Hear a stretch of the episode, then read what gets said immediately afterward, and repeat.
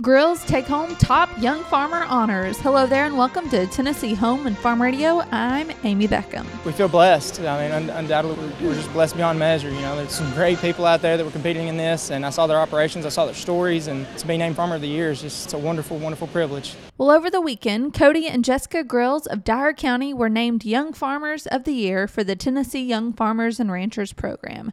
The couple farms with Cody's family in Newbern and has been involved in the organization for several years now.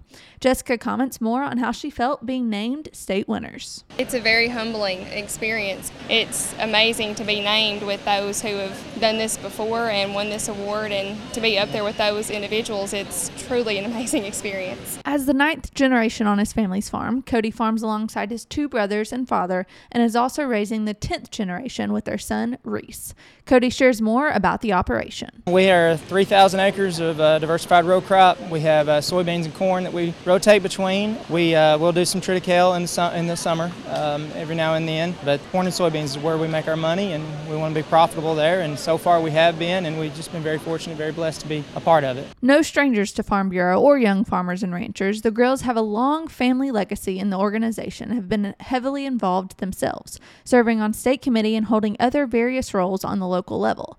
Both share the benefits of their experience. That's developed our communication skills, our leadership abilities. Without Farm Bureau, we probably wouldn't have been able to do that, you know. And so we're just we're very fortunate to be part of such a great organization. I have always been a very shy, quiet person. It's really given me a way to get into a leadership position and feel comfortable sharing our story. As state winners, the Grills receive a year's free use of a Case IH tractor and a Kubota RTV and will represent Tennessee in Salt Lake City for the American Farm Bureau Federation Convention in January 2024. For Tennessee Home and Farm Radio, I'm Amy Beckham.